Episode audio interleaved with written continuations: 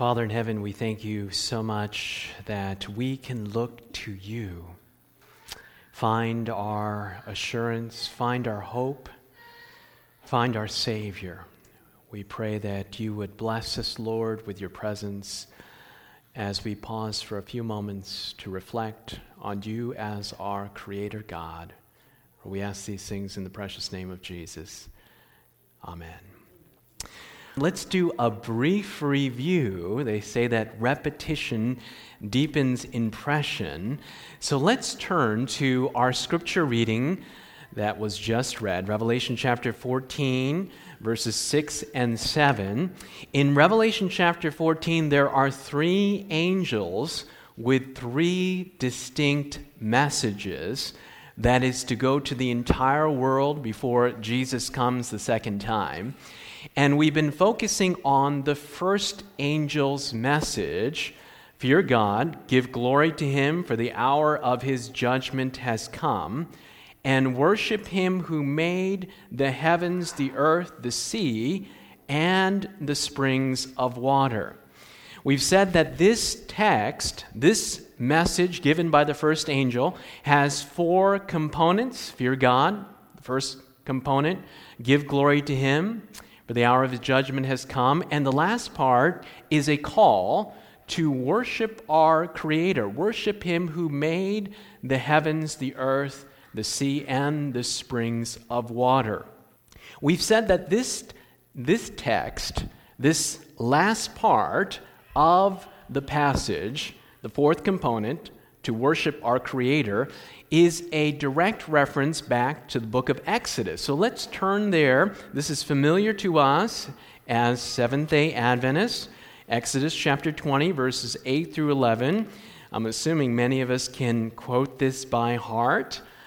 It's the only commandment that begins with the word remember.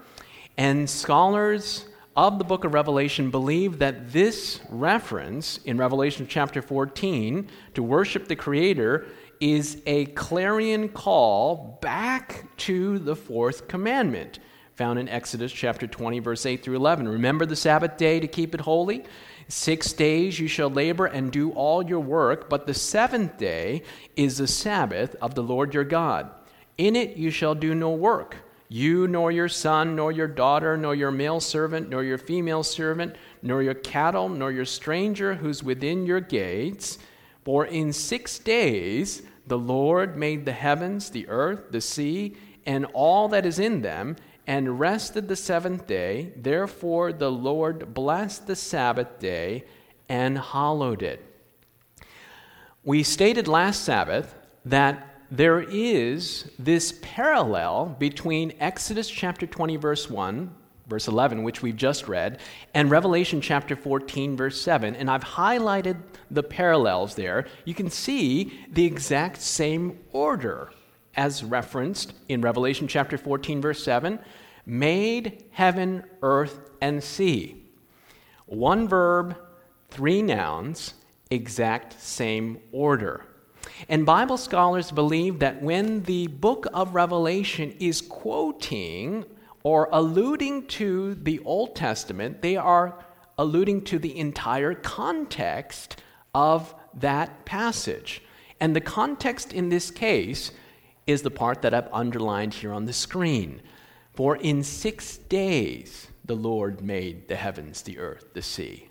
In other words, part of the first angel's message that is to go to the entire world before Jesus comes is a call to worship the Creator God that created the earth in six literal days.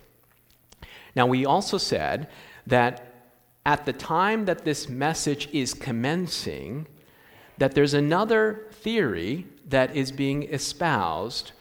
In July of 1844, Darwin completed a 189 page handwritten manuscript summarizing his species theory Scholars refer to it as Darwin's 1844 sketch. Thus, this is according to John Baldwin, when Darwin, in his 1844 manuscript sketch, suggests that major biological forms developed over millions of years, God, in the same year, sends a special message to the world that he created the basic life forms in six days, not millions of years. A call to worship our Creator just when the theory of revol- evolution is becoming accepted and the norm in the scientific community. Last Sabbath, I had this artist depiction of a theologian his name is Frederick Schleiermacher. And when I studied at the seminary, I changed degrees from a master's in divinity to a master of arts in theology. I went from a practical degree to a not so practical degree. And I had the privilege of focusing on modern and postmodern theologians that were seminal thinkers. And Frederick Schleiermacher was a seminal thinker. Matter of fact, he's known as the father of modern Protestant liberalism. He was the seminal thinker that formed a certain way of thinking, specifically as it relates to science. And in 1829, he published his famous Pact with Science. Because Schleiermacher was trying to come up with a way to deal with the conflict between science and scripture. And he's famous for this notion of saying theologians should let rocks be rocks and should let God be God. In other words, the Bible is not a science book. We should let the Bible do its thing and let science do its thing. And what Schleiermacher did was he was also the father of modern hermeneutics. He came up with this idea that we need to interpret the Bible in a different way. He said that the Bible is not about history, it's not about facts, it's really about the experience that we get, the feeling that we get from experiencing the Bible, the Word of God. But it is not about facts, it's not about history, and it's not about science. So you can see that even in the 1800s, there were individuals like the theologian Frederick Schleiermacher that was trying to deal with this conflict between scripture and science. And we also quoted from this man who, Rudolf Bultmann, in the early 1900s, was also trying to deal with this conflict scripture and science, and we quoted this in our series or our sermon on the resurrection. We cannot use electric lights and radios, and in the event of illness, avail ourselves of modern medical and clinical means, and at the same time believe in the spirit and wonder of the New Testament. He said, Look, we have all these technological advances, all these things in the scientific world that are being discovered. We can't read the New Testament the same way. So Rudolf Bultmann said that the Bible was a myth. It was a story. It was an allegory. And these were attempts by the pre modern mind to understand Scripture. They did not have the enlightenment that we do today. So they came up with these stories to reveal a deeper truth. He said that these were not to be taken literally, but we're to go to the deeper essence of these stories. And he espoused this idea of demythologization. In other words, this was Bultmann's position. The resurrection is a myth. The virgin birth is a myth. Every miracle in the Bible is a myth. Why are these things a myth? Because they conflict with science. And he also said the literal six day creation account is a myth as well. Now, Rudolf Bultmann was a systematic theologian. In other words, he built a coherent theology that was consistent. Now, one thing that I will credit to Rudolf Bultmann is his consistency. He goes all the way down the line and says every miracle, every supernatural event in Scripture that conflicts with science is not true. It's a myth, it's an allegory. It's not to be taken literally. Now, when I was in the lower 48 uh, at a particular church, I had a visitor that would come regularly to our community of faith. He was not a member, and he engaged me in a conversation. He said, Pastor, I want to talk to you because he took issue sermons that I gave, which is nothing new. Welcome to my world, right? And so I said, "Hey, that's great. You know, I'm I'm not uh, infallible. I'm up for dialogue and discussion." So we sat down, and he opened by saying, "Pastor, I disagree with the literal interpretation of Genesis." He said, "I don't believe in a literal six-day creation on the basis of science." I said, Well, I understand where you're coming from, given that a literal six day creation is considered a pseudoscience by the scientific community, including intelligent design. And I said, What about the virgin birth? Do you believe in the virgin birth? And he said, Pastor, yes, I believe in the virgin birth. I said, On what basis? He said, On the basis of faith. I said, Wait a minute. I said, You can't have your cake and eat it too. If you're going to reject the literal six day creation on the basis of science, you've got to also reject the virgin birth on the basis of science. Because look, evolution is a theory. How reproduction works is a fact. It's a proven fact that can be reproduced in the laboratory, that it takes a sperm and an egg for there to be conception. And the whole idea that a virgin conceived from the Holy Ghost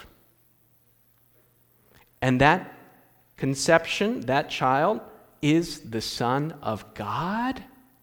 Wow, that sounds like a fairy tale to me. That conflicts with science. Furthermore, the resurrection, the raising of Lazarus from the dead, all of these conflict with science.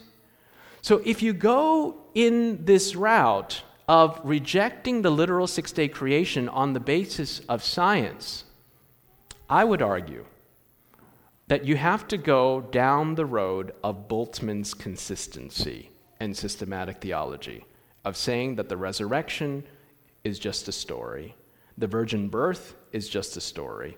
The raising of Lazarus from the dead is just a story as well. And if you don't have the historicity of the virgin birth and the resurrection, according to Paul, if Christ is not really risen, then we, above all men, are most miserable, and our gospel is worthless. The question is is there room for faith in science?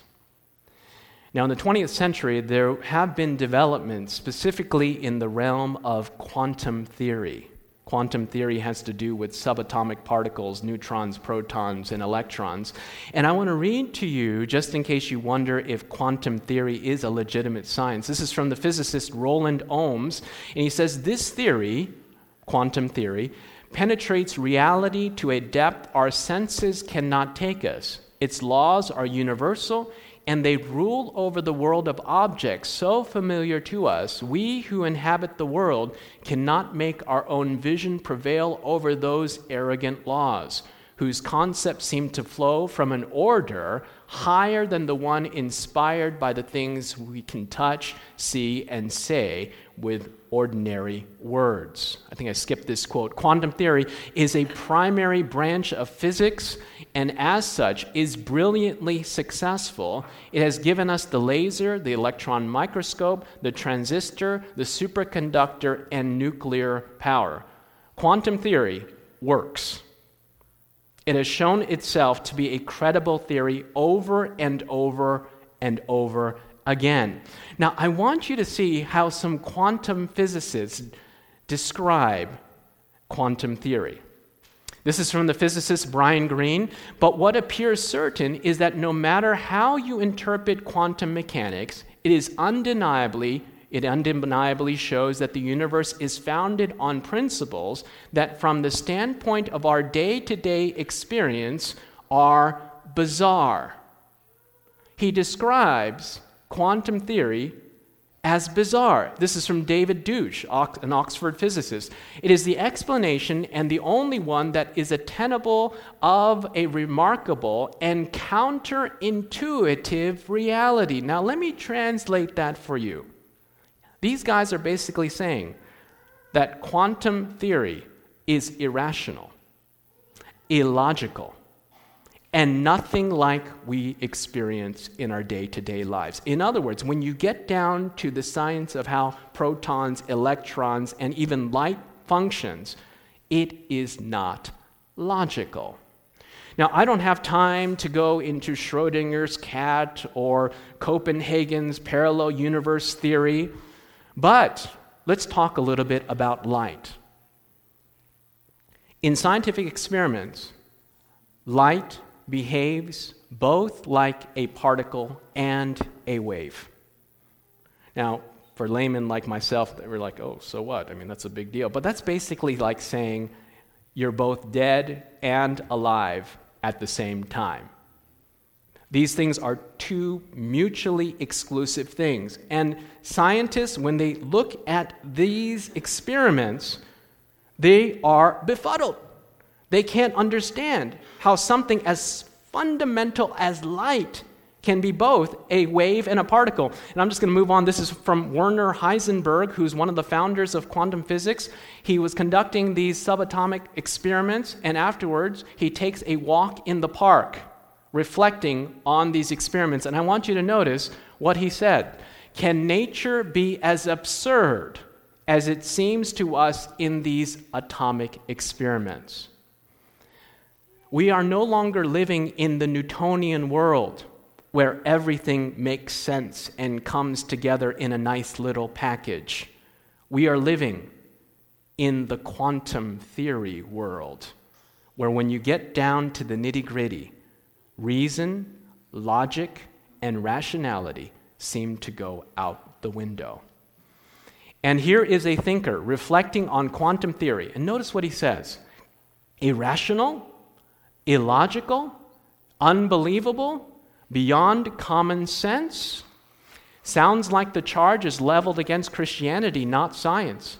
20th century science, far from squeezing out faith, has stretched reality so far and in so many different directions that it has made more, not less, room for faith. In other words, quantum theory requires faith.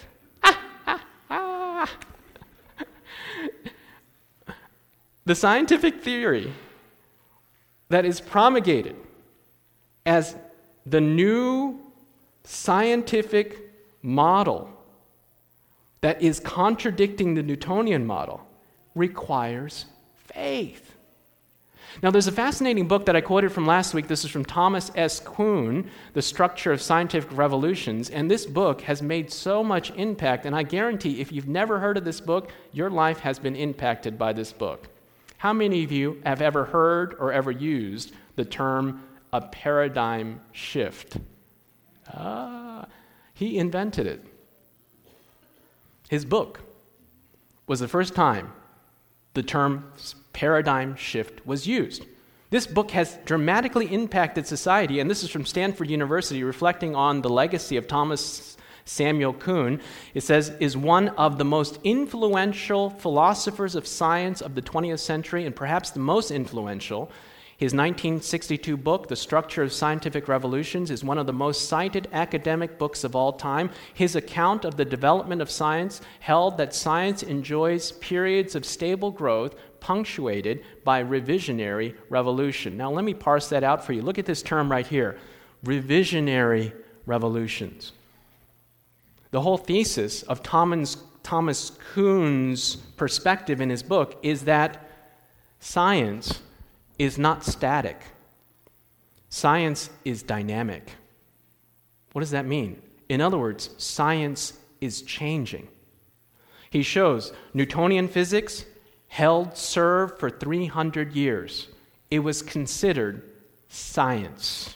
Still is science, but it is was considered the only determiner of ultimate reality until 1905. Einstein came up with the theory of relativity, and not only did the theory of relativity upend the Newtonian model, it contradicted it. So, according to Thomas Kuhn, he says, look, we need to be very careful how tightly we hold to scientific theories. Because look, Newton's worldview was the science for 300 years until quantum theory came along. Science is dynamic, it's not static. And the implication of his book is this What if, and it is very likely, that if time lasts long enough and there's another 300 years, what if there's another theory by a brilliant man that shows that Einstein's worldview and the Newtonian worldview are incomplete in determining ultimate reality? It is highly likely. And I've quoted from this article reflecting on Thomas Kuhn's impact. It's kind of long, but I, want you to show you uh, place in the ongoing dialogue. This was a revolutionary concept that came in, the philosophy of science. But if rival paradigms, Newton's and Einstein's, are really incommensurable, then doesn't that imply that scientific revolutions must be based, at least in part, on irrational grounds? Think about the logic. I mean, just what this is saying. It's saying that science is showing that it's based on irrational grounds. I mean, that sounds like what people say about Christians. Kuhn's book spawned a whole industry of commentary, interpretation, and exegesis. His emphasis essentially triggered the growth of a new academic discipline, the sociology of science, in which researchers began to examine the scientific disciplines much as anthropologists studied exotic tribes, and in which science was regarded not as a sacred, untouchable product of the Enlightenment but just another subculture. What is that saying? Why does science get a pass from any sort of scrutiny when there are revisionary revolutions that take place? Science should not get a free pass, but should be analyzed and scrutinized just like every other discipline. And this is the point that Thomas Kuhn is making. And this is the ongoing contemporary dialogue that is taking place right now. Does science define ultimate reality?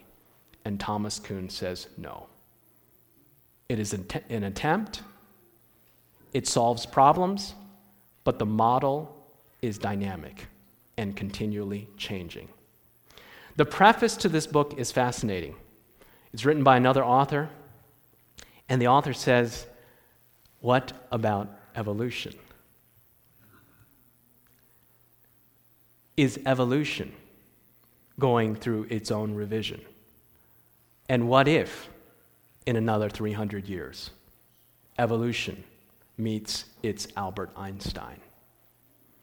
This, these are fair questions that are being asked by brilliant thinking people, and Thomas Kuhn is no neophyte intellectually. He's a physicist that got his PhD from Harvard.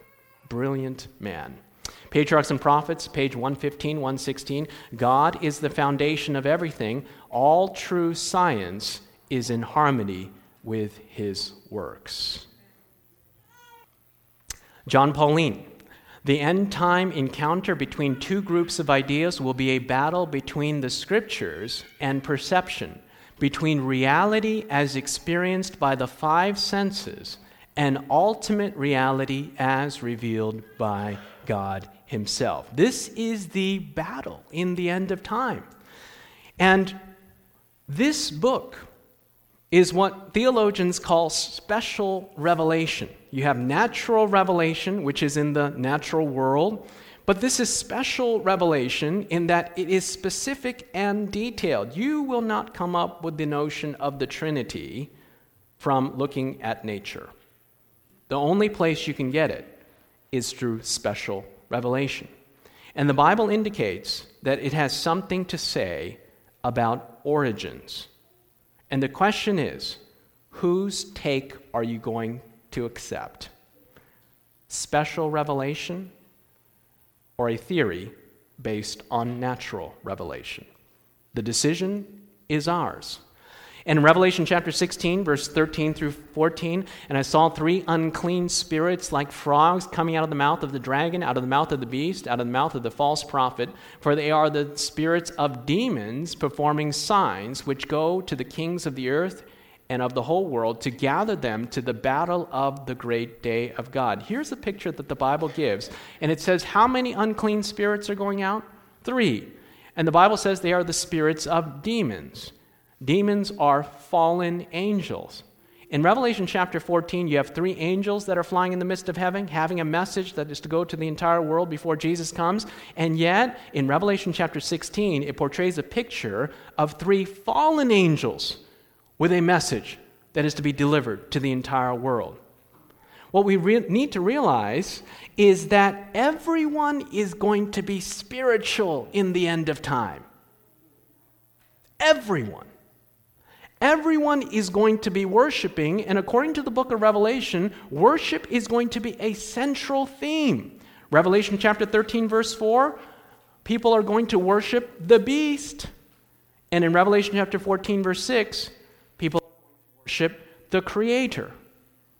This is the fundamental issue in the end of time. Everyone is going to be worshiping but everyone is going to be worshiping a different version of God. The God that creates in six literal days, or the God that creates through a process that we call the theory of evolution. Remember Cain and Abel? Worship, a key issue. Both Cain and Abel were worshiping, but only one type of worship was accepted. The same issue will be in the end of time.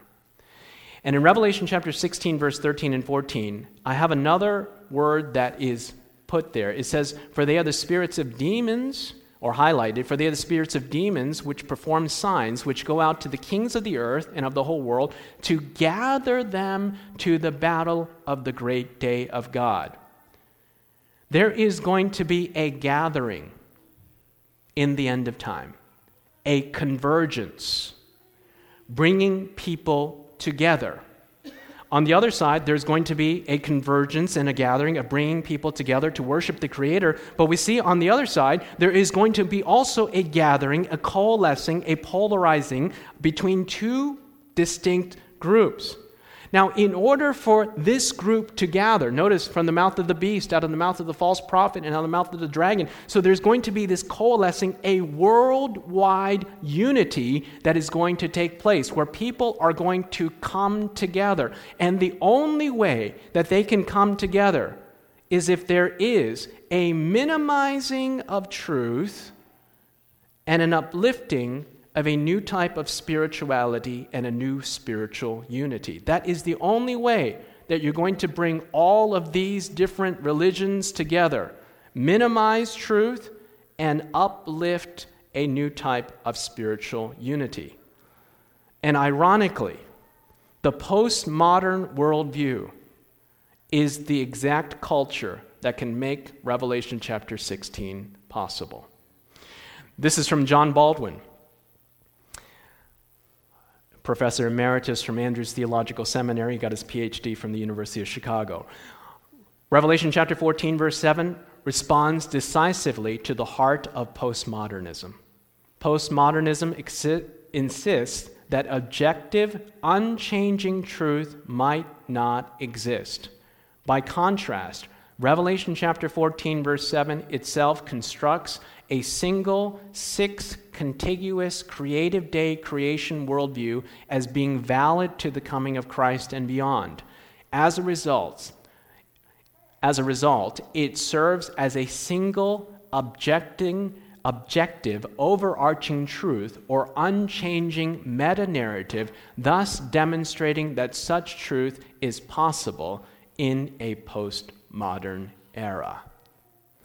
In other words, is a literal six day creation relevant in a postmodern context? According to Revelation, absolutely yes. It may be unpopular, it may not be politically correct, It may be scoffed at by the entire scientific community.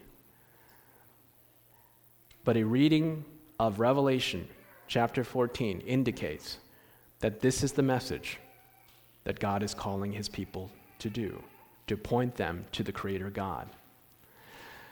Jesus made this statement that is unacceptable to the postmodern culture. John chapter 14, verse 6 Jesus answered and said, I am the way, singular, definite article, and the truth, singular, definite article, and the life, singular, definite article. Notice he did not say, I am a way. That's postmodern. I am a truth, and I am a life. In other words, there's many, many different ways. But Jesus claimed exclusivity. He said, I am the only way. I am the truth. This is the only way. In other words, Jesus did not only assume the reality of objective truth, he said, look, he is the only way to understanding objective, ultimate reality. A bold statement by Jesus. Jesus' statement is ringing out from the first century to the 21st century in a time when the very existence of truth is being questioned, Jesus is saying truth is not a theory, it's not just a theory, it's not just a concept, it's not just a proposition that you think about. Jesus said, I am the truth. In other words, truth is his person. Get to know Jesus, and you get to know the truth. John chapter 4, verse 24 Jesus gives the theology of what true worship is like. God is spirit, and those who worship him must worship him in spirit and in truth. Notice the tension between these two realities. We have a worldwide movement today that says, look, we need to come together in spirit, but let's get rid of that. That's postmodernism. Jesus is saying we need both. We need both the spirit and the truth. And sometimes we get into trouble because we emphasize one to the negation of the other. I've been in communities of faith where they supported truth but had very little of the Spirit, unloving in supporting the truth. I've been in other communities of faith where they say, look, the truth doesn't matter, let's just be loving. But Jesus said we need both. We need the Spirit and the truth. And in these times, right before Jesus comes, the world is looking for a group of people that will do what Ephesians chapter 14, 4 verse 15 says. There will be a people that speak the truth in what? In love. To speak the truth in love. They will not only have the truth, but they will also have the Spirit of love. What the world is looking for is a people that are a witness that not only embody the message of love in word, but in life. How many of you want to be like Jesus? Amen? To speak the truth in love. Let us pray. Father in heaven, we recognize that the message that you've called us to give